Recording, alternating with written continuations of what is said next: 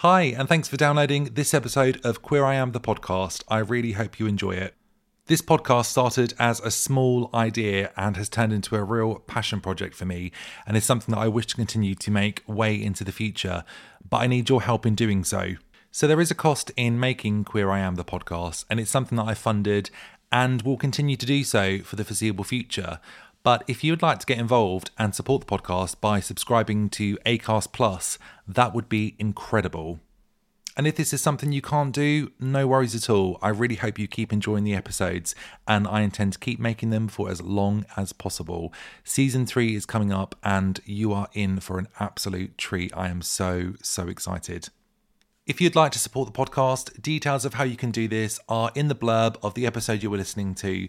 And what this also means is you get to listen to all of the episodes of Queer I Am the podcast, past and future, completely ad free. So no interruptions whatsoever. What could be better? Anyway, enough of the serious blurb. Let's crack on with the show. Hey, it's Ryan Reynolds, and I'm here with Keith, co star of my upcoming film, If, only in theaters, May 17th. Do you want to tell people the big news? All right, I'll do it. Sign up now and you'll get unlimited for $15 a month in six months of Paramount Plus Essential Plan on us. Mintmobile.com slash switch. Upfront payment of $45 equivalent to $15 per month. Unlimited over 40 gigabytes per month. Face lower speeds. Videos at 480p. Active Mint customers by 531.24 get six months of Paramount Plus Essential Plan. Auto renews after six months. Offer ends May 31st, 2024. Separate Paramount Plus registration required. Terms and conditions apply if rated PG. Hey, I'm Ryan Reynolds. Recently, I asked Mint Mobile's legal team if big wireless companies are allowed to raise prices due to inflation. They said yes. And then when I asked if raising prices technically violates those onerous two year contracts, they said, What the f are you talking about, you insane Hollywood ass? So to recap, we're cutting the price of Mint Unlimited from $30 a month to just $15 a month. Give it a try at mintmobile.com slash switch. $45 upfront for three months plus taxes and fees. Promo for new customers for limited time. Unlimited more than 40 gigabytes per month. Slows. Full terms at mintmobile.com. Today I'm speaking with a queen that is talented, beautiful, and also super, super lovely. Their act is a standout on the Brighton circuit, and if you've not seen them before, you really must. You will not be disappointed. Please welcome to the podcast Jonny Salters Monroe, aka the incredible Cherry Bomb. So, whatever you're up to, this is your time to settle down, relax, and enjoy the podcast. Welcome to Queer I Am.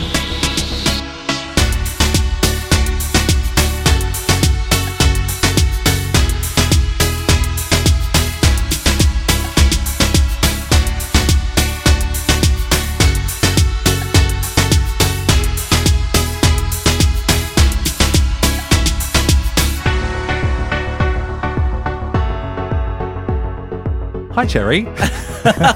Hi, Andrew Fluid. Welcome to the podcast. Thank you. Happy How- to be here. How are you feeling today? I, do you know what? I'm feeling fabulous. I'm feeling great. I'm good. I'm just back from a restful break. In Ibiza? Yes, in Oh, Ibiza. I in love Beef- Ibiza. Bifa vibes. Did you have a good time? I had the best time. Like it was. I always do this with holidays. Like I never know how much I need them until I have them. You have them, yeah. and then oh my god, it was so good. Was it? So Whereabouts good. did you go? So we always go to the same place. We've been going for years. We've been going. We've worked it out. We've been going for like ten years. Okay. wow. Um, not every not every year, but Mm. um, we've been probably about six times. I think that was our sixth time. Um, and it's just lovely. We go near Talamanca, Talamanca Beach, which Okay. is um, a beautiful part on the south coast, not far from the airport, which is easy. Um, and yeah, just like ten minutes from the old town. Like, Nice. really nice, near some of the clubs. So you've got the balance of both. You can kind Yeah. of You can chill, party, you but can then chill. party. Exactly. So we did. I think we did. We did the most partying this time we've done Did you? ever. Yeah, we did four. We did. I think we did five parties across four days, Wow.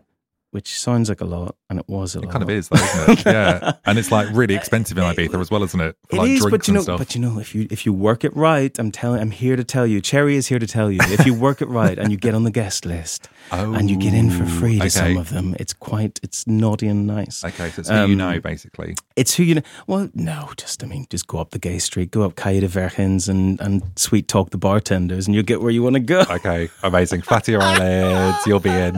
I've not been to Ibiza since I was 20, and I'm 38. You are not 38. I feel like you have to say that to Yeah, people, am, don't you? I am 38. Yeah. Oh, you're, you, Yeah. you don't look a day over 37. Um, I, I've literally just turned 38. So that, well, there you go. I did. Well, I shaved my beard off for Pride, and um, I got I it's back, but I got ID'd at centre stage, and I was well mm. chuffed for that. I thought this is doing something for me. Do you know, I've always had the thing, and I think that's why I always say to people, like, people get very caught up on age. I find it quite fascinating. Mm. Um, because I'm I'm an older queen. Do, do I say that? No, I'm not an older queen, because I'm not, I don't consider myself an old, an old person, but I came to it very late. Yes. And I fear, I'm 30, what, 36 now? Okay. Um, oh, we've given it away, haven't I? People do hold it though, don't they? Age and stuff. Um, but I feel like I do. I I mean, I feel like I look young enough for my age. I don't particularly Yeah. put any stock in it. But um, but yeah, I, I have a weird concept of age because I've got a brother. I'm the youngest of five, Okay. Oh wow. and I've got a brother who is the eldest, Mhm. and he does not look his age. What age is he now? He's like fifties, like fifty, early fifty. God, this see this is where I get it wrong. I don't know. I don't know. I don't know anyone's age. And when people talk about age, I get very uncomfortable because I feel like I've got a little bit of. I feel like I maybe got age autism where I don't know what someone Doesn't looks like. 'Cause, register. Uh, I mean, the oldest people in the world, like you look at some people who are still about in the scene, who are older, who are fabulous, like Yeah. absolutely fabulous, full of energy and full of life. And I think Absolutely. It's that whole thing of when you start to think about your age and how old you are, you start to become quite old. I think you? so. I think so. That's why I've been out four times this week and just had some Just had fun. it. I'm like, oh, Do we're just gonna have some. I think as well. Also, if you if you do focus on that kind of stuff too much, you do restrict yourself, maybe you don't do things that you enjoy because you think, well, maybe it's not appropriate to do that, or Age appropriate. So, yeah. What, who's she? it's bullshit, isn't it? Yeah, I don't like that. Exactly. So, if you had to pick a song today to reflect your mood, how uh, what would your song be? Not how. What would your song be? Oh, do you know what? I'm not even flustered by this one because I have, as I just told you, listened to all of season one and I've heard you catch people off guard with this. Um, So you're prepared. But I- I'm prepared a little bit for this one, but not really. I, I mean, I don't know if it really sums up my day, but the le- the last song I listened to Uh-huh. was uh, was earlier today, and it was Rage Against the Machine, "Killing in the Name of." Okay. which is probably not the answer you expected No. from Cherry Pop, but um, but it is definitely is one of the ones that kind of. Uh, I feel like you probably don't get that if you've seen a show, man. You don't, you don't, Yeah, sen- yeah. you don't necessarily grasp all of the bits, like uh, all the kind of Yeah, um, the bits that I, I love because I've got quite an eccentric uh, or or um, a broad taste. liking Eclectic. taste, eclectic Mm, taste in mm, music. That's mm. what, that's the word I'm looking for. Yeah. Um, because I don't know, I, I didn't go through life as one of these people who like. There's a lot of people who go, "Oh, music's my life," and this is whatever. And I'm not. I, I genuinely don't feel like I'm one of those people. But when I think about certain tracks and certain music and certain types of music, Mm-hmm. it definitely transports me. And Cherry has a big, a big part of that for me. Yeah. Is a big part of that for me. Um, but the Rage Against the Machine thing is just because my Spotify is completely filled with those kind of things. Because Okay. my growing up, I was totally kind of into um, rock and Okay. alternative and punk and stuff like that. Um, but listening to it earlier, and I did kind of have in the back of my, I, I knew that obviously I was coming here to speak to you, and um, it it just has one of those messages. Do you, do you know the song? You know, I, no, I Uh, don't. If don't. I'm honest, no. Well, it goes. It, so okay. So I mean, I'm sure people will know. Uh, it's quite a popular song, but it's one of those songs. And actually, it came back recently because it got put. It, it became Christmas number one a couple of years back because it beat Oh, like um, one of the X Factor Yeah, guys. yeah, Yeah, yeah, because they there was a campaign to make it number one. yeah. Um, but it was from. yeah, I mean, it's from years ago, the nineties. Um, but uh, it, yeah, it's it's that song that goes. Da, da, da, da, I won't do what you told me, like that, Yeah, that kind of stuff. yeah. And it's this, it's this track that just kind of hits back against like authority, and Yeah. it it was it's by Rage Against the Machine, who were who were famously kind of anti anti everything that was kind of going on in politics and stuff. Okay. And this was kind of um, one of those incidences in America where there was a black guy who was beaten up by four LAPD LAPD cops, and it went wild because it was on C- CCTV, and it was kind of Mm-hmm. one of those first instances of this rage against this uh, this Mm-hmm. system, and. Uh, without getting too much into it like that, I, I just love the beat of it. I love that. But then also on Mm-hmm. probably more of a cherry bomb side, I was also listening a lot to um, uh, "Don't Rain on My Parade" by Miss Streisand. So by Uh, Barbra, which- not the Glee version. N- oh Jesus! I love the Glee version. no, I mean Lea Michele. God, she's got her. She's got her day in the sun now, hasn't she? Mm, After she ten years ago at the Tony Awards, and she's like, "Give me this role." Yeah. Now she's Miss Fanny Brice. Yeah. Yeah. Um. Yeah, so I, I think I don't think it gets quite more eclectic than that. Like No. Rage Against the Machine and uh, and uh, Don't Rain on My Parade. But for me, that song as well about being like that was my whole my whole thing about Cherry Bomb was that Mm-hmm. kind of, I guess, the starting point was this kind of deluded star who Mm-hmm. who dreamed of like of stardom, and the reality was that uh, that she was kind of this does this does that bit of this bit of Mm-hmm. that funny. Um, I think it's good to have different tastes, though, isn't it? And it's yeah. you know, I think some, music is. um I don't know. You can get so much from music, and I I'm transported to different times, like you said. And I I've got this really freaky thing. Like I can remember the year an album came out. So if a song comes on the radio, I go, oh, that was 2004, or oh, that was yeah, I do. And what really annoys me is like you listen to Kisstory, and they're like, oh, Kisstory hits, and it's like something from 2007. I'm like, that was just yesterday. That's not like history. That's Stop, yeah. you know a song that was literally just on the radio. It's Yeah. kind of a bit crazy. See, I feel like I'm the opposite. I have no idea at what point in time anything happened, but I do have a good memory for certain things, but Okay. no idea. Don't ask me when it happened. Okay, that's too much uh, tequila rose, probably. Done that to you. I don't drink tequila rosé. Do you know you not? what? Funny story, and I do have a packet of Rennies in my pocket, and I'm not ashamed of it.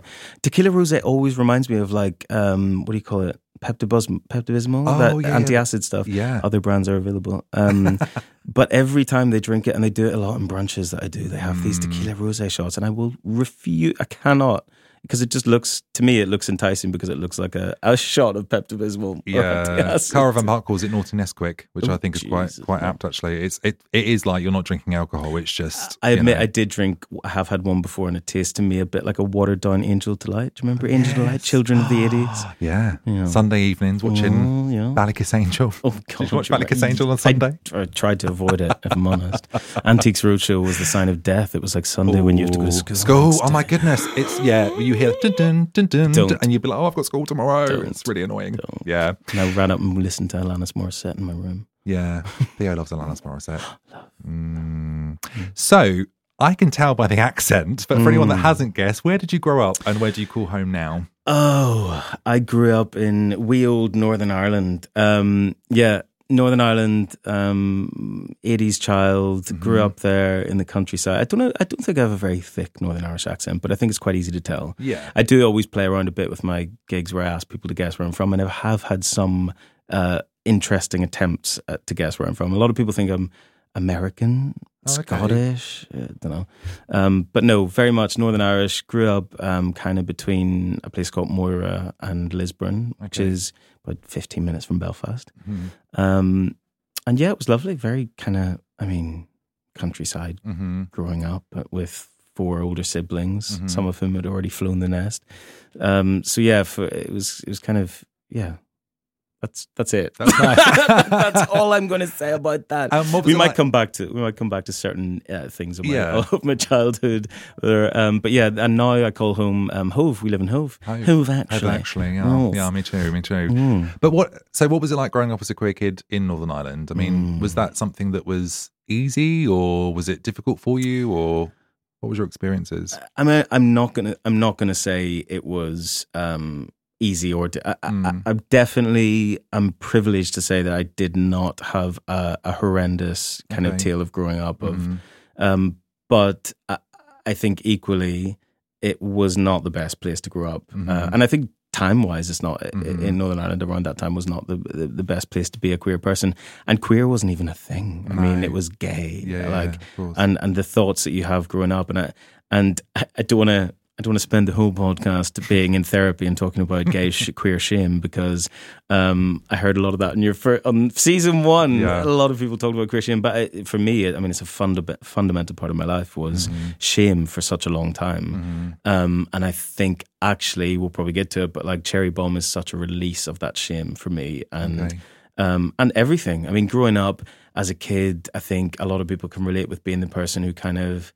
I- I don't consider myself. I don't consider myself a particularly effeminate person, but um, but as a child, I would say that I probably was quite, a, a, you know, a, an outgoing kind of flamboyant child um, with a lot of tells, as we would call them now. But um, but at the same time, I kind of I, I now I've been doing a lot of digging into whether that is even a thing because I think we're told that oh we knew he was going to be gay because of this but equally the amount of people i've met in my life who are straight men or straight women or whatever who had those same traits they're just childish traits they're just certain things that i think we associate with certain sexualities which is very very odd that we Yeah. associate it with sexuality. But but yeah anyway growing up um, yeah i was i was i kind of ran about the house and uh, my fondest memories are running about we were quite fortunate to have quite a nice big house because I, I was kind of born, like I said, as the fifth into a large family.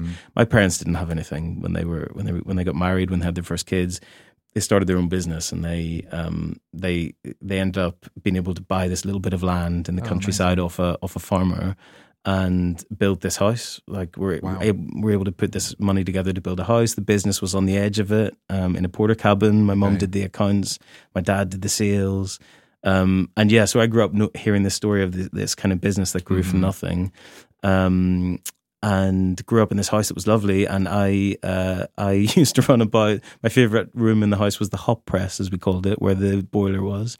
And I used to grab towels and sheets and throw them around me and run about. I was always a naked, scantily clad child, uh, still am, and uh, ran about in sheets and stuff, um, and always had that kind of look in my mum's end wardrobe at the heels section. I'm like, oh, they're too big for me, but. Um, but yeah, I think I did have that. I always had that thing, that sense of I don't know what it is, and I don't know where I got it from, but I always had this thing for um, wanting to be that or emulate that that energy. I think I was the same actually. I think I always, yeah, I would kind of sneak into my mum's room and try our heels on. And, Yeah, it's weird, isn't it? Well, yeah, and I, but I think it's just I don't know. Maybe it's because I didn't really want to play football. I didn't want to do like the stuff that the kind of other boys were doing. Like my brother maybe. was very much kind of you know like my dad was a carpenter, so my brother had like a woodwork set and a hammer, and and I'm just not interested in the slightest. Whereas all my girlfriends in the street had buggies and Hmm. dolls, and I, I'm just drawn to it. So.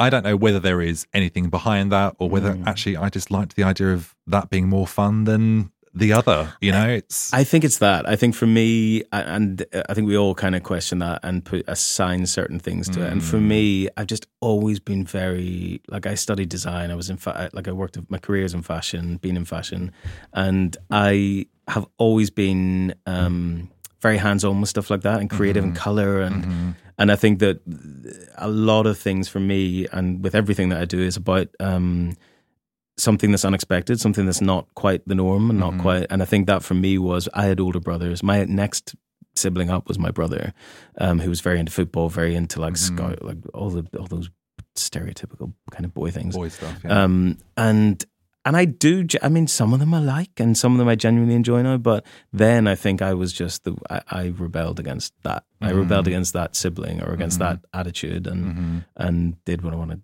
wanted to do. And, and was that kind of what I do. welcomed? Was it? Were you? Um, yeah, I think so. Yeah. I think I was the anno- I was definitely the annoying child. I was the one, um, and I recently went to a family thing um, and spoke to a cousin who I haven't spoken to in a long time, and she was like, "Oh, you were so annoying, but we loved you." And I'm like, "Okay, well, you could have told me more about the love side instead of the." Yeah, yeah, yeah, yeah. uh, and then maybe I wouldn't have grown up uh, seeking everyone's approval. Um, yeah. but it's true. You you grew. I grew, I was definitely, and I think I think it's really interesting that I'm doing cher- now that I've been doing Cherry Bomb. Like it is a performer kind of thing, and I think that I get so much. I'm obviously a people pleaser. Like I I I've, I know that of myself, and I know not to. I know to try and not put too much stock in that. But when you're on the stage and when you're performing, and when you get a round of applause, and when you get good feedback, and when you put smiles on people's faces. That is joyous, like that. I get my energy from that, and that's Yeah. that's that's what I love to do. Yeah, absolutely. That's amazing. Also, Cherry Bomb, we will come on to that because, Mm. um, you know, I've seen you a number of times now and I absolutely love watching you perform. Um, but I love your, I think your look, your voice, your energy is very different to anyone else on the scene, actually. Mm. Um, and I've seen a lot of the Queens over the last 10 months uh, performing in the different pubs and stuff. So, um, obviously, um, one of my questions was when did your love of performing start? But I think we've just kind of covered that really. You were always looking to maybe put on a show or whatever. But how was Cherry Bomb created originally? Yeah, I mean, The show thing, I guess, I, I've never. I come from a family of kind of people who sing, play instruments, and stuff like that, and I love it. I love. There's nothing, and I think it's quite. I guess probably a stereotypical Irish thing, like having a sing song and having a get together and stuff. You, all, it always happens. Um, I just ne- wasn't necessarily the person who ever sang, whoever Okay. whoever did every, anything. I played piano a bit. Um, I did grades in piano and stuff, but um, that was just kind of through school and stuff. I never got that kind of buzz performance from it. Um, so, uh, I I mean, where it started was uh, during lockdown. Me and my lovely husband Gary, who's sitting across there, um, who we affectionately call G Bomb, in the in the Bomb family. Um, we started to uh, do Facebook Live shows. Um, and it was kind of it's weird it's weird talking about it now but at the time it was like everyone had some sort of show go well people had quizzes people had family quizzes all those kind of stuff. Um, and we our friend spice who um, lovely drag queen spice uh, who at the time was i think still living in um, lanzarote um, who's now living in Spain, was doing Spice's Fact Hunt, which was like a weekly quiz thing. Um, and we used to get like family involved in that, and, and also friends around Brighton and stuff. We were, we were always watching, uh, and we'd do that. And then it got to the point where we were kind of like, I can't remember what exactly prompted it, but we thought let's do let's do a bit of a like fun night, and it was originally a one off. Like let's do Saturday night um, with Cherry Bomb, and we we came up, and I I think Cherry the name Cherry Bomb we'd kind of come up with that because I hadn't I hadn't really done drag before. I'd only done I'd kind of. Uh, bought a couple of wigs without knowing what to do with them, and they definitely were not the wigs that I, that I wear now. They were like, they were like, there was a neon yellow one. There was like, oh god, yeah, she's come a long way. Um, but that was, I mean, just before COVID, I was kind of doing that, and and dabbling probably with the idea of what that would be, and um, but never ever imagining that I would be a drag queen or like a definitely not a singing drag queen. Um, or or performing. Um, so uh, yeah, during lockdown, we kind of thought, okay, let's do this show, and we we thought we'll do something really camp and really fun, and like it was more just to kind of surprise our friends, a group of friends who were always kind of um, joining in in those things. Uh, and we did it. We put we put together a show. Gary and me figured out how to um, live stream on Facebook. Uh, used like a, a, a live streaming thing, and we came up with the idea of doing a game show, and that we would use our connections within the cabaret entertainment circuit. Um, and I think Spice was actually a guest on that first that first show, um, and a, a few others um, were on there. Um, I can't remember who exactly at the minute, but Billy Gold and Snow White Trash and people like that. Those like we had lovely friends who Yeah. who agreed to do it because no one was fucking doing anything either. No. Everything closed down, and it was this bizarre kind of void mm. of of entertainment. And I mean, the, the the sad reality of it was that so many gigs have been lost by a lot of those mm. performers and all those people who are used to gigging every mm. weekend. So we thought we'll we'll do a camp kind of version of a Saturday night game show, and we did. I think the first game was blankety blank. Was which it? I watched on I Facebook. yeah, I think Yeah. our first ever show was blankety blank. Um, and I we I we prepped everything. I had the like sign written, I had all this stuff done. We figured out where we're going to prop the camera. It's hilarious looking at it now because we it was literally a camera propped on a on a bookshelf in our living room. Yeah. I was wearing like um God, I don't know, some like bodysuit I'd bought on Amazon and uh, my blonde wig, which um actually I do still use as cherry bomb. Um I think I use it as one of my prop wigs. Um and yeah, and we just did this show. We just went live and just went, do you know what? For the next couple of hours, we're just going to like have a bit of fun. And we did a classic kind of blankety blank thing because I grew up on on Lily Savage and and Lily Savage on mainstream TV doing um doing blankety blank, and it, it was just it was hilarious. It was a car crash. I mean, it was awful. It did really And well done. Actually, I, it 'cause I watched it for the research, and I oh, thought it looked really good. Oh, you're kind. Uh, no, it was all. It, and the point was, it was supposed. To, it was supposed to be like one of those things where we just we did it. We didn't know where it was going to go. Yeah. Some of the answers that the, the guys had were just hilarious. I had the TV screen next to me, my flat screen TV, Mm-hmm. with all of them on Zoom or whatever we had at the time, and uh, we did a sound check before, and it was just hilarious. And it, do you know what? It was just lovely to see them and talk to them uh, like Mm-hmm. friends and then have people watch and comment. Um and and then yeah from there we kind of did we agreed to that we, we just decided right that's it. Every saturday Mm-hmm. night we're going to do something. And it built from doing a game show to me then doing all sorts of skits through the week, filming this stuff and just editing it together on this editing app. And, and I became kind of this massive editing geek on like um, on editing software for videos and ended up putting these things. I mean, one week we we sent Cherry into space. it was the week that they it was the week that they went to the space that they went um, into space. They sent the two astronauts up into space, and uh, we were watching. I remember distinctly we'd done a whole run of shows, and we were both not like Gary had yeah. his day job. My day job had shut down pretty much mm. um, because uh, in fashion everything just mm. closed down and uh, and Gary's job was really busy. So at the weekend he was knackered. Mm. I was knackered from like doing nothing. Uh, and uh, and we got to the point where we were like, we're going to take a week off, and then we did the quiz on Thursday night uh, on Spice, Spice's online quiz, and Spice said, "Oh, I expect Cherry's going to do something marvelous this weekend, like go into space or something." And because we had the space launch thing, and I commented and said absolutely, and then that was it. I had two days to put together a space themed, a space themed. We did. Amazing. We had tinfoil everywhere. I had a, I had a, I had a silver puffer jacket on with a belted thing. Gary was dangling a, um, a, a high heel across the camera to look like I, it was floating in space. it was, it was the campus thing I think I've ever participated in and Brilliant. seen in a long time. It was, it was very fun. Yeah, so it, it propelled from there. And I think, you know, that time, we've talked about this lots on the podcast, but that was the time to be creative or really think about life or do what you want to do. So, you know, that time was a real shitstorm for a lot of mm. people, for everyone really. Mm-hmm. But then to have something quite amazing come out of it and mm. to be mm. now doing your thing yeah. as Cherry Bomb, I mean, that's pretty awesome, isn't it? Well, I, I honestly, if you ask me, I cannot quite pinpoint how it mm, happened mm. and how um I mean, back then we were just week to week, like doing ridiculous stuff. And and to be honest, I know like that that year for me, that first lockdown year, mm. was not tough at all. Mm-hmm. And I know it, it I'd we've spoken to a lot of people about it now, but different people it affected different ways. The first year for me, because work had died down so much, it was a lovely summer, like mm-hmm. things.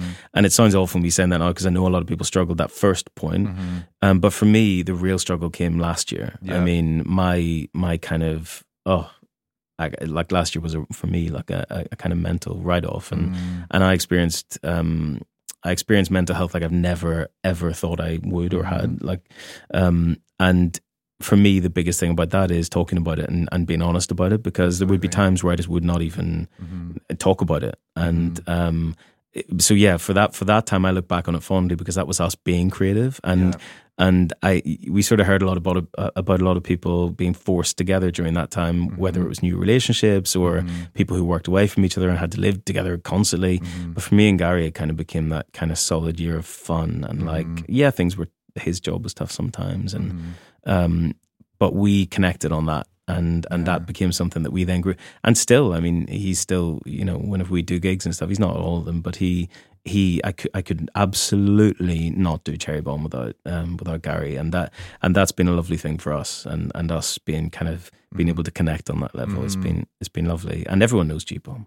Well, yeah, I was going to say I, I see G Bomb as the entourage in the Queen's Arms quite a lot. no, it's amazing. I mean, do you, how do you feel when you transform into Cherry Bomb now? Because obviously we've talked about the background and how this has happened, mm-hmm. but when you walk into a gig and you I mean your aesthetic is incredible. So like when you walk into a venue and it's like right showtime, what does that do to you um, in terms of I don't know how you feel about yourself or mm. just being able to perform in front of an audience because I can only imagine it must feel so the energy must be so intense. But what what does it do for you personally? Uh, I think I mean for me, the aesthetic is a big part of Cherry Bomb. Mm. I mean, it's definitely come a long way. If you look at the Facebook Live, now everyone's going to be Googling and going to Facebook Live and looking at all my, my starting points. And I do love it though, because I love looking at it and seeing how far it's come. And yeah. I'm not saying by any means I'm like, uh, you know, anywhere near kind of some of the looks of some of the queens, like some of the kind of um, uh, makeup queens and look queens and stuff. Um, and I don't do it for that. For me, it's always been about like I love all those starlets, like. Mm-hmm. Um, like kind of Marilyn Monroe and mm. Peggy Lee and like the jazz, the, the all from each kind of era you can look at. There's always been there's been this kind of blonde bombshell and this, mm. and for me it's deeper than just the aesthetic. It's it's kind of it's putting people off guard a little bit, or like mm-hmm. or like um, making people think one thing and then coming in with something different. And that's Yeah. what I love about it. And that's what I tried to be, you know, I tried to be Yeah. embody with Cherry. And for me, walking into a venue and getting that and going in as this kind of floozy and this kind of like sultry kind of thing. Um, and then doing what I do, which is sometimes like, I mean, I rap on stage, I do parodies, I do, I'm not, I, I- do different things Yeah. that you probably wouldn't necessarily expect. Um, and I, I quite I like that. I like that kind of first Surprise impression. people. Yeah, I like to surprise people, and I like to. I like. I mean, obviously, you get a lot from people sort of going, "Oh, you're beautiful, you're this or that," Mm-hmm. and a lot of that is to do with. It's not really. I like unwrapping it a bit, and it's not really about the beauty. It is. It's about the lips and the hair and the Mm-hmm. and the the dress and the whatever. Not usually a dress. Usually it's a leotard. Um, and, I'm, I'm- and the pearl like the pearl thing. necklaces. That is yeah. amazing. Like that look is Yeah. incredible. I think Alfie Ordinary wore that at um, Fringe last year. I saw that. Yeah, yeah, yeah, yeah. and it's. I think that's stunning. It's such a good look. yeah I wonder if G Bomb give him his pearl necklace too.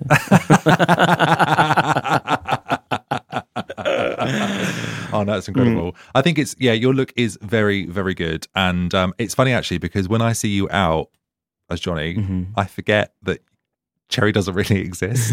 Do you know honestly? Because I think we you, talk. Do you know what we talk about her in the third person? Like it's Yeah. it's funny because it's like when I get the lipstick, when I do it, whenever I, and I've done, I've I put on my Instagram kind of a time lapse of me getting ready because Uh-huh. I d- I genuinely do love the process. I love Mm-hmm. everything about it. The reason I do. The, the reason I do it now and the reason I've stuck with it is because I genuinely love it. It brings great. together all these different elements that I love. I love fashion. I love um, beauty, makeup, hair, like all of those things. I'm not saying I'm the best at them all. I don't I don't hands on deal with them all in my career or in my past, but I've just loved learning about it. All from like a YouTube video.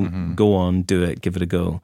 Um, and now, yeah, the, whenever I get the lips on, I think it's the point where I start to do the lips. It's Yeah. like the red lips go on, the glitter goes on, and it's kind of that's that's kind of cherry. Yeah, yeah, absolutely. No, I think it's incredible. And so, obviously, as a queer artist, do you feel that you kind of have a responsibility to the community, like locally and beyond where you perform, in terms of you know, drag being, I don't know what I'm trying to say, drag being something more than just a drag show. Is it important to you to kind of you know make sure you're representing the community, but also bringing the community together as well? I guess. Yeah. Oh no, absolutely. And that Mm. and for me, I mean the only reason I would say that I transitioned from the Facebook kind of stuff Mm-hmm. to what I'm doing now is um the uh the Bedford Tavern, you know the Bedford Mm-hmm. Tavern. So uh, we we kind of we've been going to the Bedford Tavern for years, and Mm-hmm. gorgeous Adam Brooks, who who's the, the landlord of the Bedford Tavern, um, is the is the reason he created this gorgeous monster. um, no, he he gave me um, my first opportunity uh, uh, as at a gig. Um, I um, was doing the the Facebook Live stuff, and he was watching with Tony. They were doing stuff as well, the piano bingo, as it was back then online. Okay. Um, it was uh, piano bingo without a piano, and it was hilarious. If you're looking at trolling through Facebook uh, videos and things like that, those are the things to look for. I mean, Okay. Adam and his husband Tony doing these shows were just barmy, chaotic, joyous. Um, and everyone just used to dr- like watch. We we just sit in our front living rooms, drink it. It was bizarre. It was amazing. Mm-hmm. Um, with Tony dressed up as the Easter cow and things, uh, it was just fab. Um, but yeah, we we that was part of the reason that we did um, the the shows online and stuff. It was Mm-hmm. that kind of whole group of people, and that that pub. I mean, the Bedford Tavern is all about community, and Mm-hmm. and a lot of you don't find a lot of places like that in Brighton, but I think it's getting more so now Mm-hmm. that now that things have opened up and things.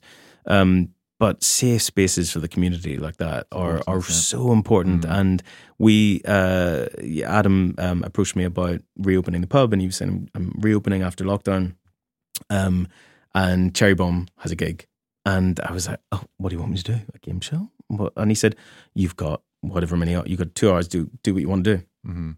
Um, so I said, so I kind of talked to Gary about it, and I thought, should we do like a show? Like, shall we mm. do cabaret? Like, shall we try? And mm. at that point, like thinking about it now, it's like it was just, I was so nervous. I was mm. so like, but I also was so excited. I wanted to put on a show for all of the people who'd waited for so long, like out of pubs and like not being able to go.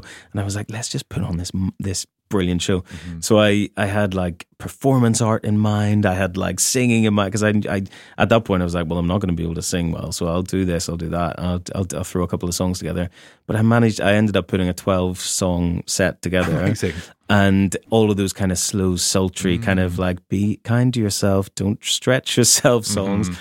Um, and I ended up doing some Nancy Sinatra, some Peggy Lee, some like just a lovely evening of cabaret. Um, sitting there in in what was uh, I think a white satin bed sheet um, with a pearl necklace strung around the top of it, uh, and some red lace underneath to emulate a heart. Whenever halfway through the set, I ripped the top down, and there was this bleeding heart of jewels, Oh, which, which, which I'm making sound very glamorous, but uh, I don't know how it looked in reality. You can probably find the video online somewhere.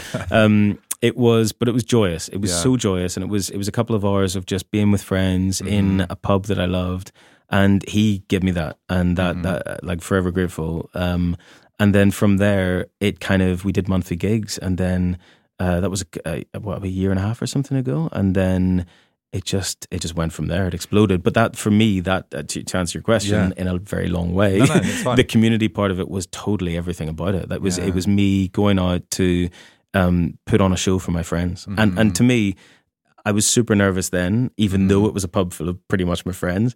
I was so nervous, like sick to the stomach nervous. Mm-hmm. And I think what's changed for me since then is the nerves are different. Like the nerves for me, I still approach every gig at kind as kind of like wanting to um, sh- give my friends a show and give the people who have come a show.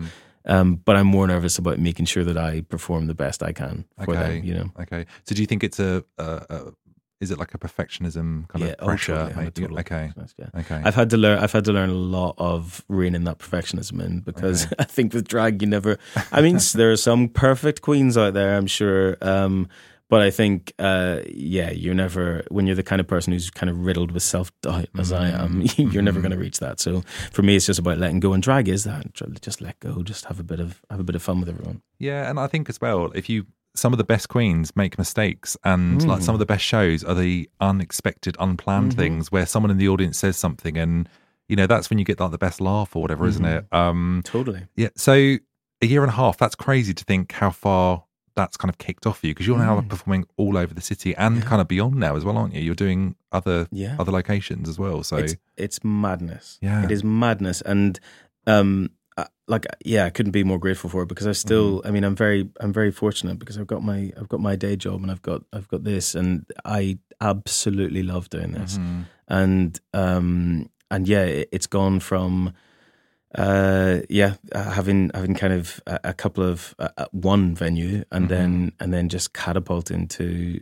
I mean, I've I, performed in, in most of the, the venues around Brighton. Amazing. We're bringing drag into Hove. We're preaching the gospel of drag in pubs and Hove. So I've got my what's local the pub, you go to? the exchange is Yes. eh, the exchange. Yeah. I've got my monthly um, my monthly gig there, Yeah. which is so much. You know what? So much fun and so. All the gigs are different. I love all Mm-hmm. the the different venues in different ways, and I've been very fortunate that every, eh, without exception, every gig I performed at, every venue I performed at, Mm-hmm. the people have been lovely. The venues have been so accommodating. The audiences have been gorgeous. Not every Mm-hmm. gig is a, a blowout kind of gig, but um, but for the most part, I mean, every time it's just lovely, lovely reception. And in straight venues, or or well, typically straight, um, you've got those kind of audience in the exchange. It goes off like it properly is. Like I'm always surprised every time. I'm like, okay, so next month is gonna be it's gonna be Yeah. like the bummer. But um, but yeah, I mean, it's the the crowd, the staff there are so like up for it as well. They're so gassed whenever I, whenever I'm there, and they've got posters all around the pub throughout the month, like just brilliant. promoting me, which is brilliant. Um, and I also do the Sussex um, Mm-hmm. in Hove, which is a lovely. I just did a lunchtime kind of nice, smooth ga- cabaret kind of gig, and I've got another gig coming up with them. So yeah, it's all for me the the mix of all these different types of gigs, where Mm-hmm. it's not just the same thing. It's different. It's different levels. And also, I think the like you're talking about the the exchange where everyone's really surprised and Mm. the gig's always good. I think people that go to those type of places that don't go to like you know the Queen's Arms every Mm-hmm. week or the other venues where they have drag, for them it's a real treat because it's something different, isn't it? So it probably is quite great to have a gig somewhere like that where Mm. you are going to be a surprise, but also that kind of release of fun for the month or whatever. And then I feed off that. I mean, I, like we said before, I feed off that kind of surprise energy Yeah. where people don't expect certain things, and Yeah. um, and I do that within my gigs in the in the in the lovely like the venues around Brighton, um, the Queen's Arms and stuff like that. It's those kind of moments of whenever you do break into rap or you do certain things that I do a couple of little skits throughout my show, various things that um, that are a bit, a bit of a shock or a bit of a surprise. It's nice. Um, and yeah, I, I mean, I love it. I just love the fact that it's been picked up and and Mm-hmm. people are kind of asking me to come. And like I've done a few gigs in London. I've done a few wedding gigs in Hendon. Like the private parties are hilarious. Mm-hmm. Like whenever someone books you for something, just says.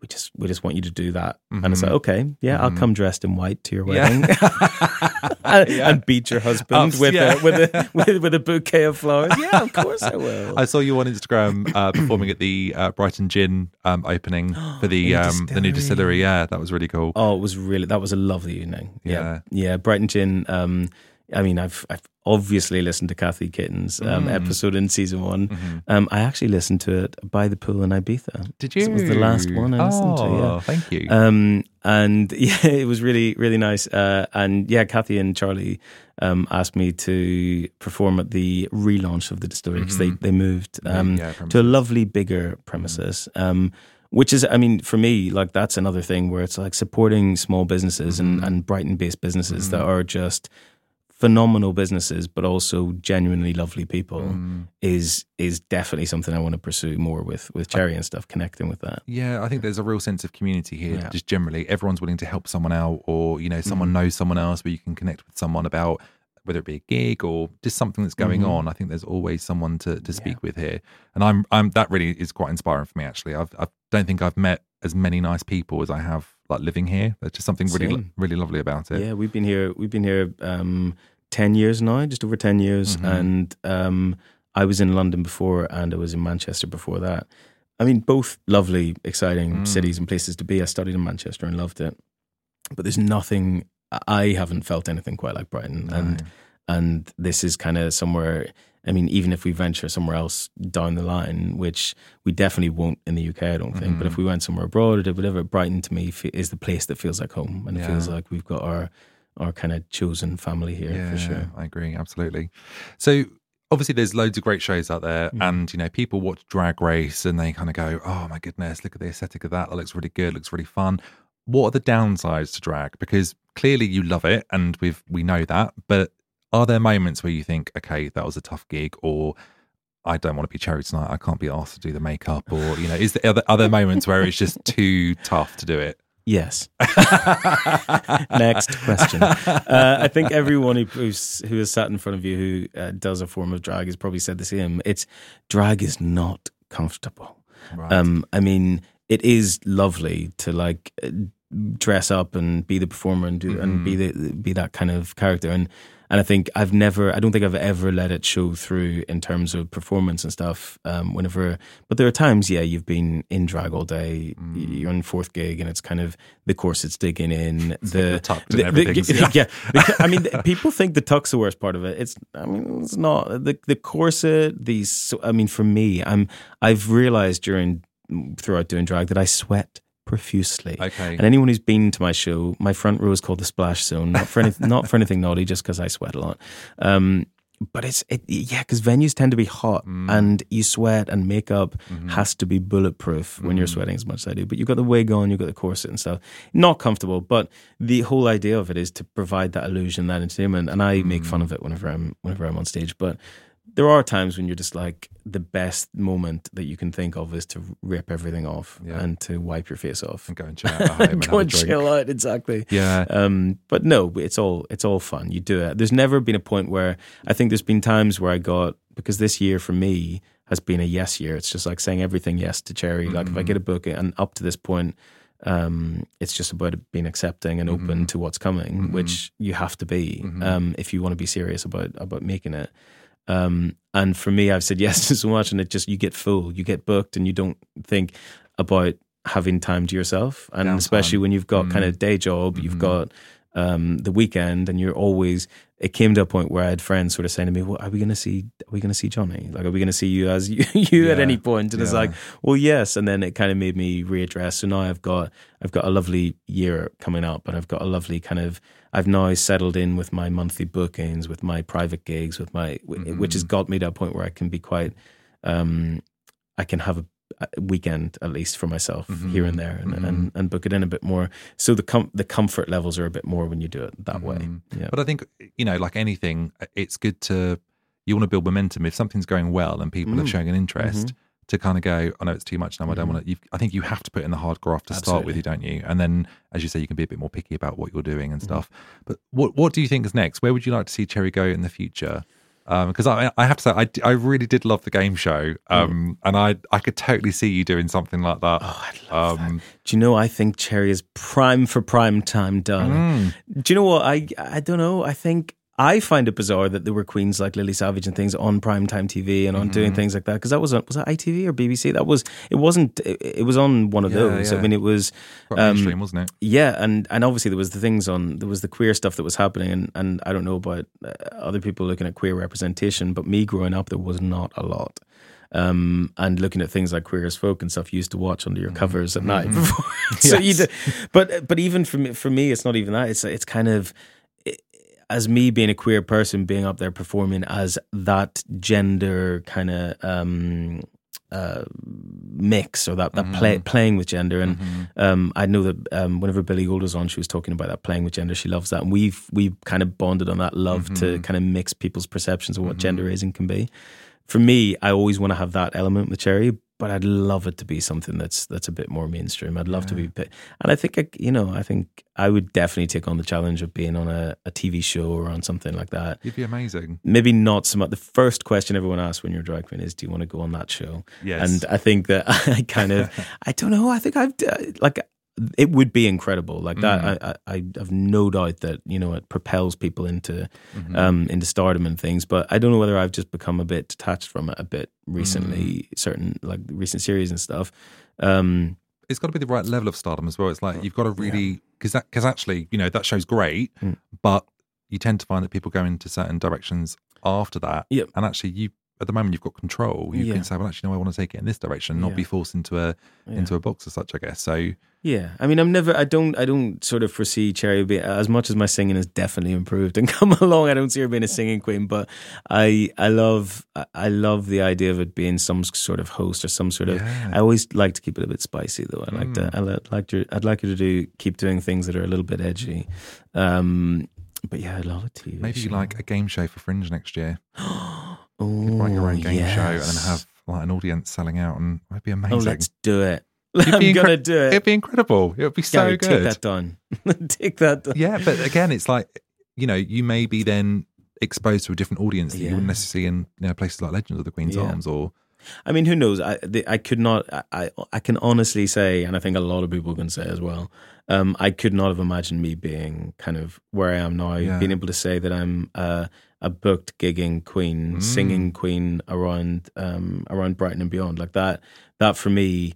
I mean, when I got my first gig in the Queen's, I'll always remember all the firsts. Like all the all of the firsts have been amazing. When I got, um, when I when Adam gave me the the booking in Bedford Tavern, whenever I got the booking in Queen's Arms, and um, I, I've done all, like all of the different places um, around the first slot in Legends. Whenever I did the three the, the three thirty Legends brunch like uh, drag slot, it's like it's it's like I when I came here ten years ago, Yeah. I could it wasn't even on my kind of No. radar. that's amazing though how much life can change and Totally, You yeah, know, you- yeah.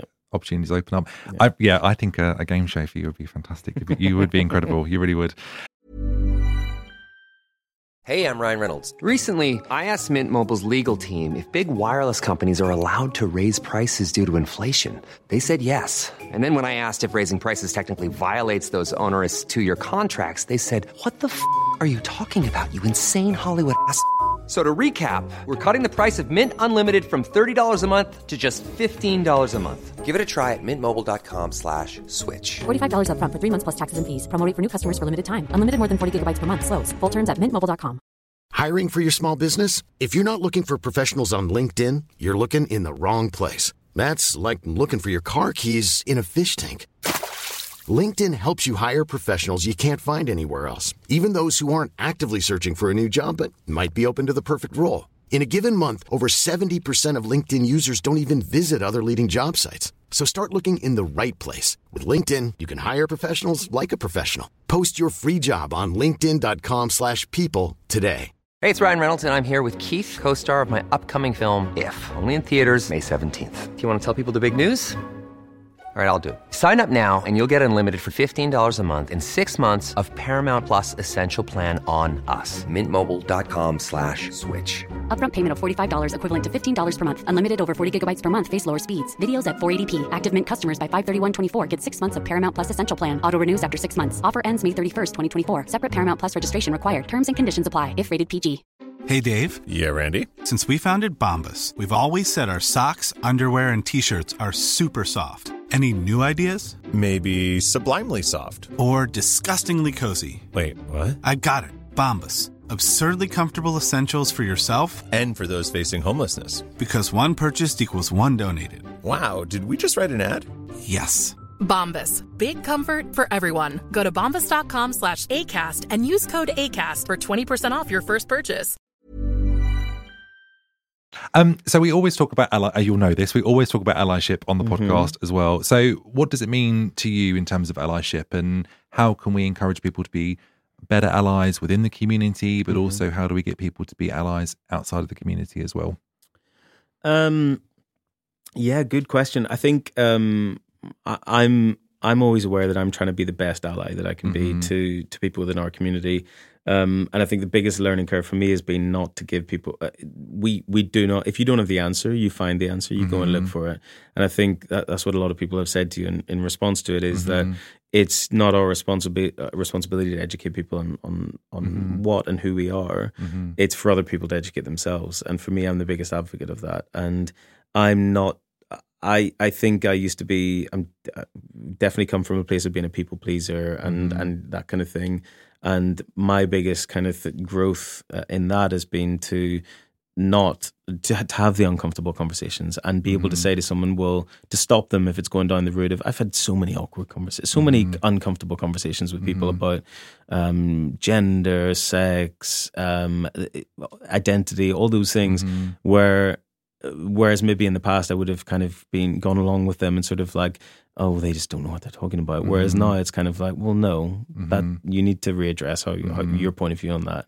And if you don't want to, then fair enough, but don't come to me with it, you know. So Are those the type of con- uh, conversations that start with, um, "I'm not being funny," or "I don't mean to cause offence," or Yeah. "Do you mind if I ask you a really personal question?" Yeah. And you're just a bit like, oh, "Why? No, Yeah. no." well, no, I think I can't remember who you spoke to it, uh, spoke to about it, but it's that thing of yeah, I like this, uh, like I'm fine with this, I'm fine with this, but I don't get the non-binary thing. And for me, like I've, I, I mean.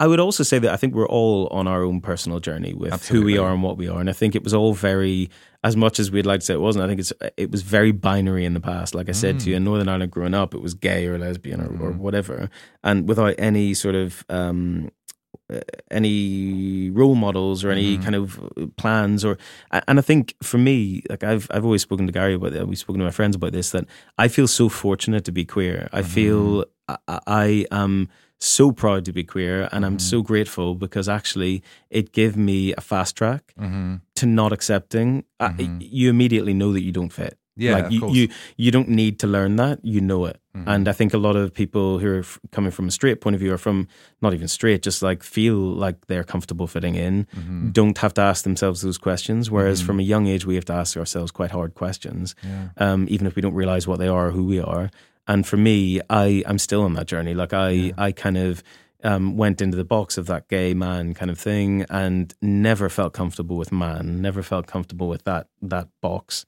and still don't. And I'm kind of on the journey of understanding what my gender fluidity is, and um, and uh, and the cherry thing is probably part of that. Has probably pulled some of that feminine energy and that and fulfilled some of that that need. Um, but definitely is not my gender representation from as me for me as a person, but has maybe um, eased some of that for me. Um, and also from a sexuality point of view, for me, uh, I'm I, I, I'm pansexual, and I kind of came to that realization through quite a tough year last year, and and just started thinking, you know, if I'm well, if I'm going down this hole of anxiety and depression, I may as well like bring myself out and look at everything. You have to kind of unwrap everything then, and I un- ended up unwrapping those feelings and that, and and pansexual felt like the one that sat with me. May change, I don't know, but for me, um, I'm obviously also very privileged and fortunate to be coming at that from a point of view of a very happy, loving relationship that I've been in for the last 18 years. Mm-hmm. 18 years and eight years married. I know we don't look old He's looking at me, raised eyebrows.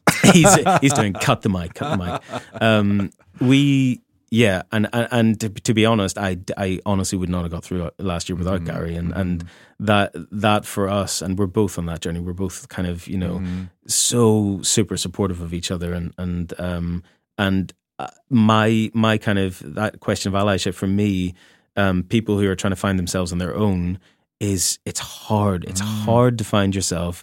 It is something you have to do on your own. But for me, having been with Gary for so long and having been able to go through that journey with someone who's your best friend, who's your mm-hmm. support, who's your mm-hmm. uh, your everything, is it, it just makes it that little bit easier. I think. Yeah. I think the the community, and we've talked about community loads on this on this podcast, but I definitely feel it's strength in numbers. And you know, being in the smoking area at the pub or Hmm. being in a coffee shop, just chatting with someone about about the things we're talking about right now. You know, this podcast is so important. You know, I I didn't really get to have those conversations from my hometown, so being here and just being able to speak with different people about these types of types of things and the growth that we all have as queer people, I think it's incredibly important because someone may be feeling that inside themselves, but they hear someone else talking and they go, "Oh, I, I feel that way too. Maybe it's okay to have that conversation." And we're all grow we all grow up to filter and to block these things out because we think, "No, no, let's just try and put ourselves in these boxes or whatever, or try and blend because it was tough enough being queer and young or whatever. Let's just kind of we found our place. Let's just kind of."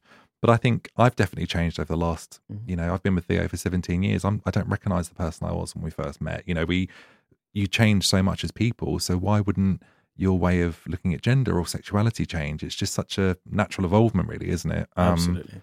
And I do, I, I agree with you. I, I love being queer. I do. I think it's a superpower. I just, I would not choose anything else. So It, it is, and do you know what? I think it's one of those things where I, I hate whenever it becomes an us and them thing, but it Mm-hmm. absolutely is sometimes and has to be because, especially with things like people saying that Pride is a stopping a protest and Pride has Mm-hmm. become a party. For me, Pride is a joyous celebration of who we are and what we Mm-hmm. are, and we're here. And that in itself is a protest. I mean, Mm-hmm. I think people have the, the concept of the fact that a protest has to be violent and this, and or Mm-hmm. uh, not violent, has to be um, out there in the streets with placards, which it absolutely does have to be in certain points. But for me, a protest sometimes is enough, i- i- in itself being unapologetically you. And I think um, as a queer per, as queer people, we do that, and we kind of have a default to do that Yeah. um, when we're brave enough to do so and accept it within ourselves. Um, but I think also, I would say that there's a lot of straight inverted commas people out there who would absolutely benefit from having those kind of open conversations, which mm. just is not part of a lot of straight kind of setups. I mm-hmm. think mm-hmm. straight relationships, straight friendship groups, straight we have that word straight for that, but I think things are changing and to the point mm-hmm. where I mean the ideal is that we don't have those labels, mm. right? That the world is queer and the world is a spectrum of queer. And mm. yes, there may be some people at the absolute zero of that and there's some people at there's absolute hundred. But um, the idea is that we're all struggling the same. We're all having these issues. We're all having different types of issues. And mm. whenever we stop trying to tell people what and who they should be, I think that's whenever it stops being queer and straight. It's, it's just, Yeah. we're all people. yeah, people, and we're a spectrum, and everyone can Yeah. feel one way, but also change, and that's Yeah. that's lovely. What would you like to see change within our community over the next twelve months? What do you think needs to be changed? Changed. What needs to be changed? I think people just need to be kind. Mm-hmm. And that sounds like a really soppy answer, but um, as much as everything has been beautiful and lovely and growing, uh, uh, and uh, over the last couple of years, I've experienced a lot of joy. Mm-hmm. There's also bits of little bits of shittiness, and there's bits of just unnecessary shittiness that I think we all just have to we all just have to lift each other up. And for me, um, the cherry bomb thing has always been about lifting an audience up. And I'm not. I think the, the greatest compliment I ever get from audiences is, "Oh my god, you you made me like laugh, you made me smile, or or you didn't pick on me, or or you weren't you weren't offensive." And I kind of, th- as much as I love like every form of drag, every, all those forms of entertainment, um, for me, there is no point the cherry bomb would be the kind of queen that would bring someone down Yeah, because it's yeah. just not my. At the expense of someone else, at the expense of the person you're speaking to, Mm-hmm. I don't. That it's just not how I operate. It's not how I am as a person. So it's not something I would bring into my drag performance. Mm-hmm. Um, and so my my whole thing has been about lifting people up, and in some cases, self deprecation, so like Mm-hmm. where I, I make a bit of a laugh of myself, a bit of joke of myself. But um, but yeah, I think we just need to uh, really focus on lifting each other up. And if you if you manage to make it somewhere, put your hand back, bring someone with you, and Mm-hmm. kind of or or at least like share something with someone Mm-hmm. and and let them know that they that they can do it or they can do this or oh god I was I was doing this last week or last Mm-hmm. year I was I was in my living room with a phone on my on my bookshelf. Look at me now. You can Look do at me this too. Look, mom, I made it. but I think, and again, it goes back to what we were just talking about about community and allyship, isn't it? It's just yeah, lifting people up. It's so important, and Mm-hmm. Absolutely. all of that kind of aligns. Thank you so much. That was lovely. I really did enjoy talking about that. Um, this is the round, which I'm hope you're prepared for. You've listened to all the other episodes. Do you know I've listened and I haven't? I don't. I think I've forgotten all of the questions. This is this quick fire? Are you going to quick fire me? Quick fire. Yeah, but they're different questions, Oh shit. so they're like different ones on each. Uh, each That's, that's not allowed. I, pra- I practiced in all the season one ones. There are a couple which aren't the same, to be fair. But um, yeah, we'll see how well you do. So queer icon. Oh God. Um, queer icon. Um, oh my God, queer icon. You did ask this in the first.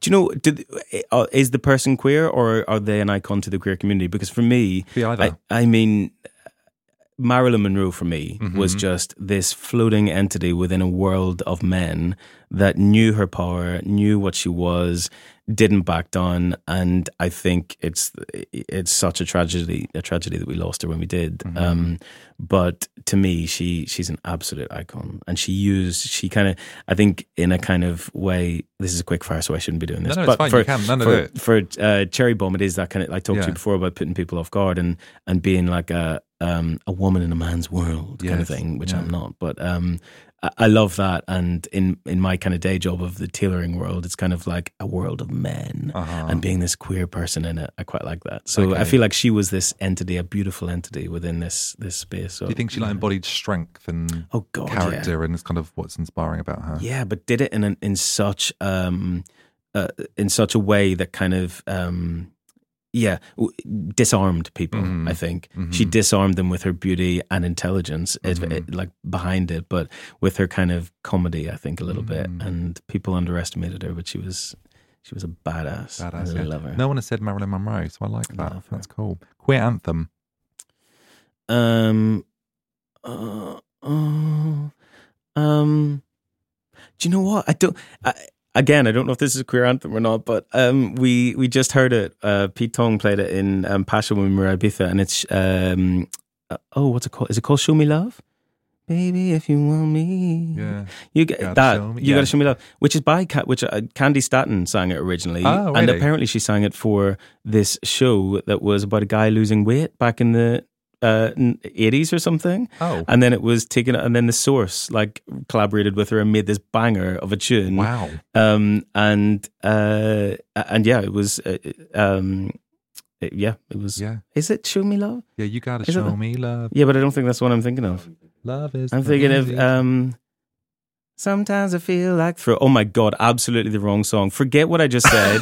it's it's. You've got the love. Sometimes I feel like throw my hands up in the air. Yeah, you've got the love. You you got the love. Yeah, God, yeah, I was almost there. Not show me love. Um, you got the love, which again was Candi Staton, and Yes. did that. So, Yeah, yeah, yeah. Um, yeah, you got to show me love. Uh, Pete Tong played it, and it was an absolute banger in the Uh-huh. club. But then I actually looked back on it and was like, this song, the lyrics, like sometimes the road is too tough, and Yeah. I literally properly got emotional this week about it, thinking about it, because last year was a rough road for everyone, Mm-hmm. and it is literally like all you need is that person uh, to show you love. And and for me, I get that obviously through my lovely husband, Mm-hmm. Oh, the but but from an audience as well. Like Mm. you, if you show someone love, like that's kind of half the journey it. I love that so many songs that are like the bangers have got the most powerful lyrics sometimes. Oh, yeah. You can listen to a song and it can be so emotional, but Yeah. you, yeah, Well- because it's a club song, you're dancing to it and you're drunk, you don't really think about it. But it's when you really listen to some of these songs, it's like, wow, that's amazing. Yeah, and the fact that it was originally, I mean, it's obviously Mm. been repeat, been covered to death, but um, Candi Staton, I love the fact that she did that. And she also did, what was that song she did before? It was Oh, um, um, Young Hearts Run Free. Young Hearts Run Free, which is the worst. I mean, amazing song, but the lyrics, like Yeah. the worst song is like "He'll Yeah. leave you and you'll be left with a baby love." It's Yeah, like yeah. it's like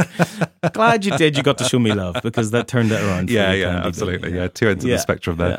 Um, a drag accessory that you could not live without. Pearl necklace. Pearl necklace. Pearl necklace, yeah, probably. Um, oh, I don't know.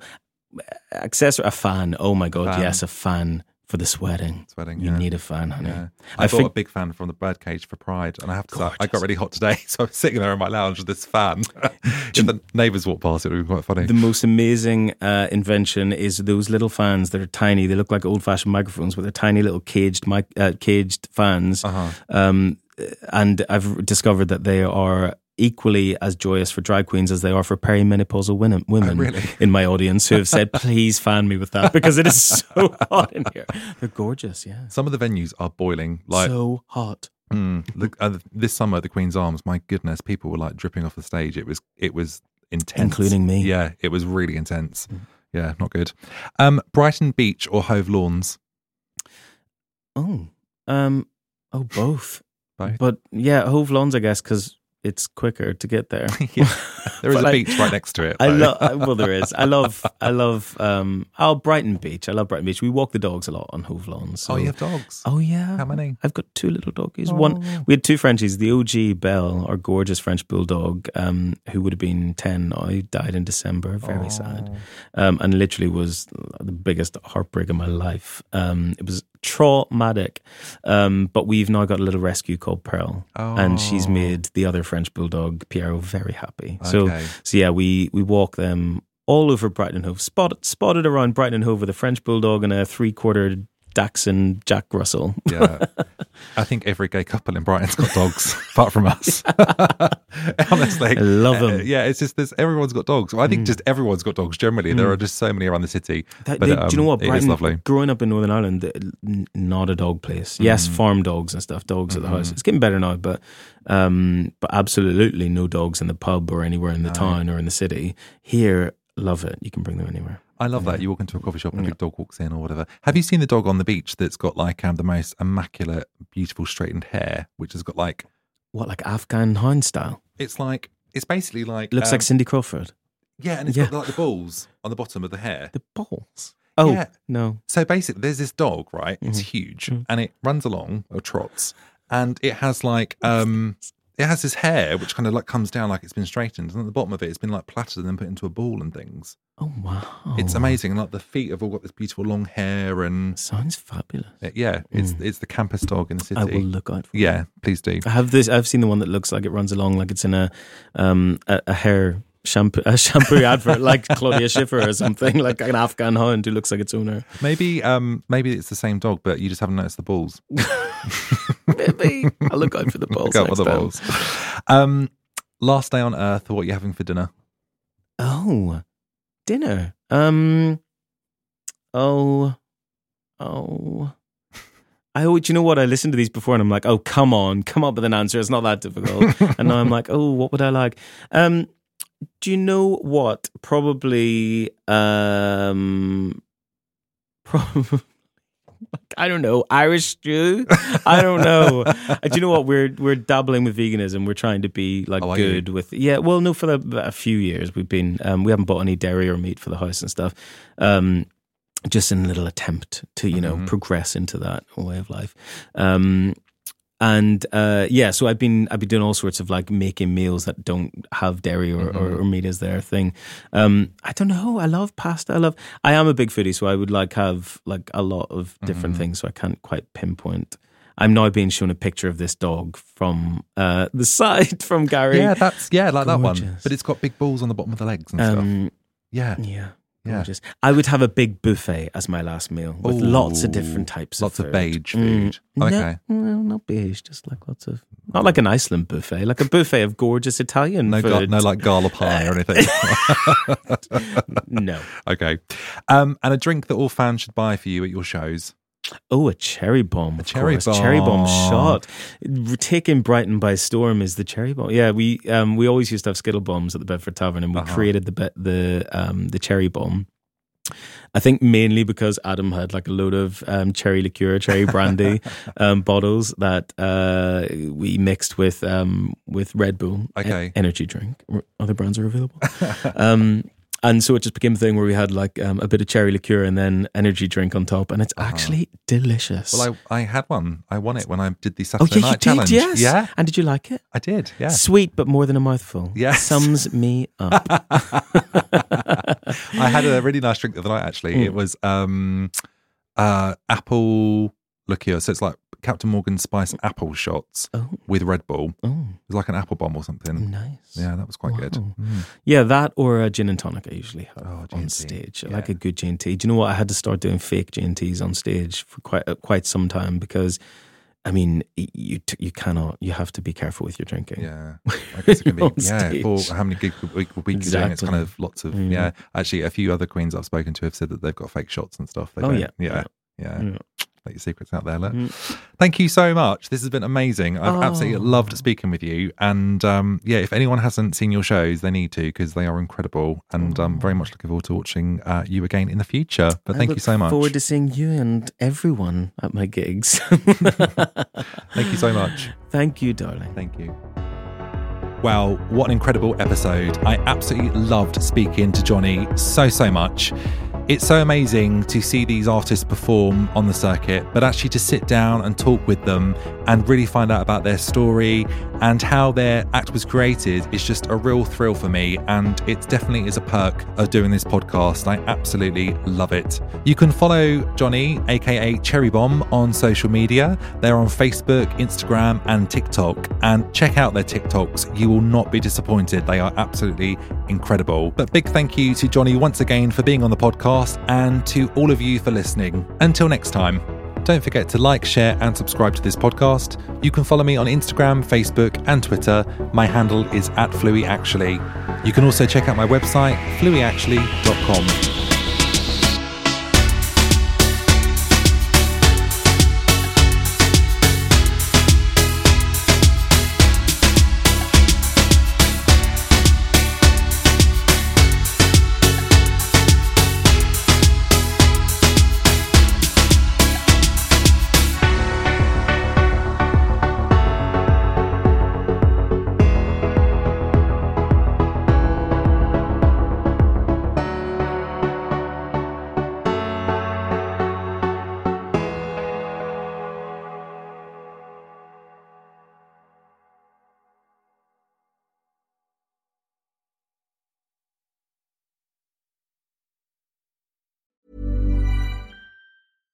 How would you like to look five years younger? In a clinical study, people that had volume added with Juvederm Voluma XC in the cheeks perceived themselves as looking five years younger at six months after treatment. Look younger, feel like you. Add volume for lift and contour in the cheeks with Juvederm Voluma XC. Reverse signs of aging by adding volume to smooth laugh lines with Juvederm Vollure XC. For important safety information and to find a licensed specialist, visit juvederm.com. That's J U V E D E R M.com. Not for people with severe allergic reactions, allergies to lidocaine, or the proteins used in Juvederm. Common side effects include injection site redness, swelling, pain, tenderness, firmness, lumps, bumps, bruising, discoloration, or itching. There's a risk of unintentional injection into a blood vessel, which can cause vision abnormalities, blindness, stroke, temporary scabs, or scarring. Talk to a licensed specialist to find out if it's right for you. Hey, it's Paige DeSorbo from Giggly Squad. High quality fashion without the price tag. Say hello to Quince. I'm snagging high-end essentials like cozy cashmere sweaters, sleek leather jackets, fine jewelry, and so much more. With Quince being 50 to 80% less than similar brands. And they partner with factories that prioritize safe, ethical, and responsible manufacturing. I love that. Luxury quality within reach. Go to quince.com slash style to get free shipping and 365 day returns on your next order. Quince.com slash style. Imagine the softest sheets you've ever felt. Now imagine them getting even softer over time. That's what you'll feel with Boll and Branch's organic cotton sheets. In a recent customer survey, 96% replied that Boll and Branch sheets get softer with every wash. Start getting your best night's sleep in these sheets that get softer and softer for years to come. Try their sheets with a 30-night guarantee. Plus, get 15% off your first order at bollandbranch.com. Code BUTTERY. Exclusions apply. See site for details.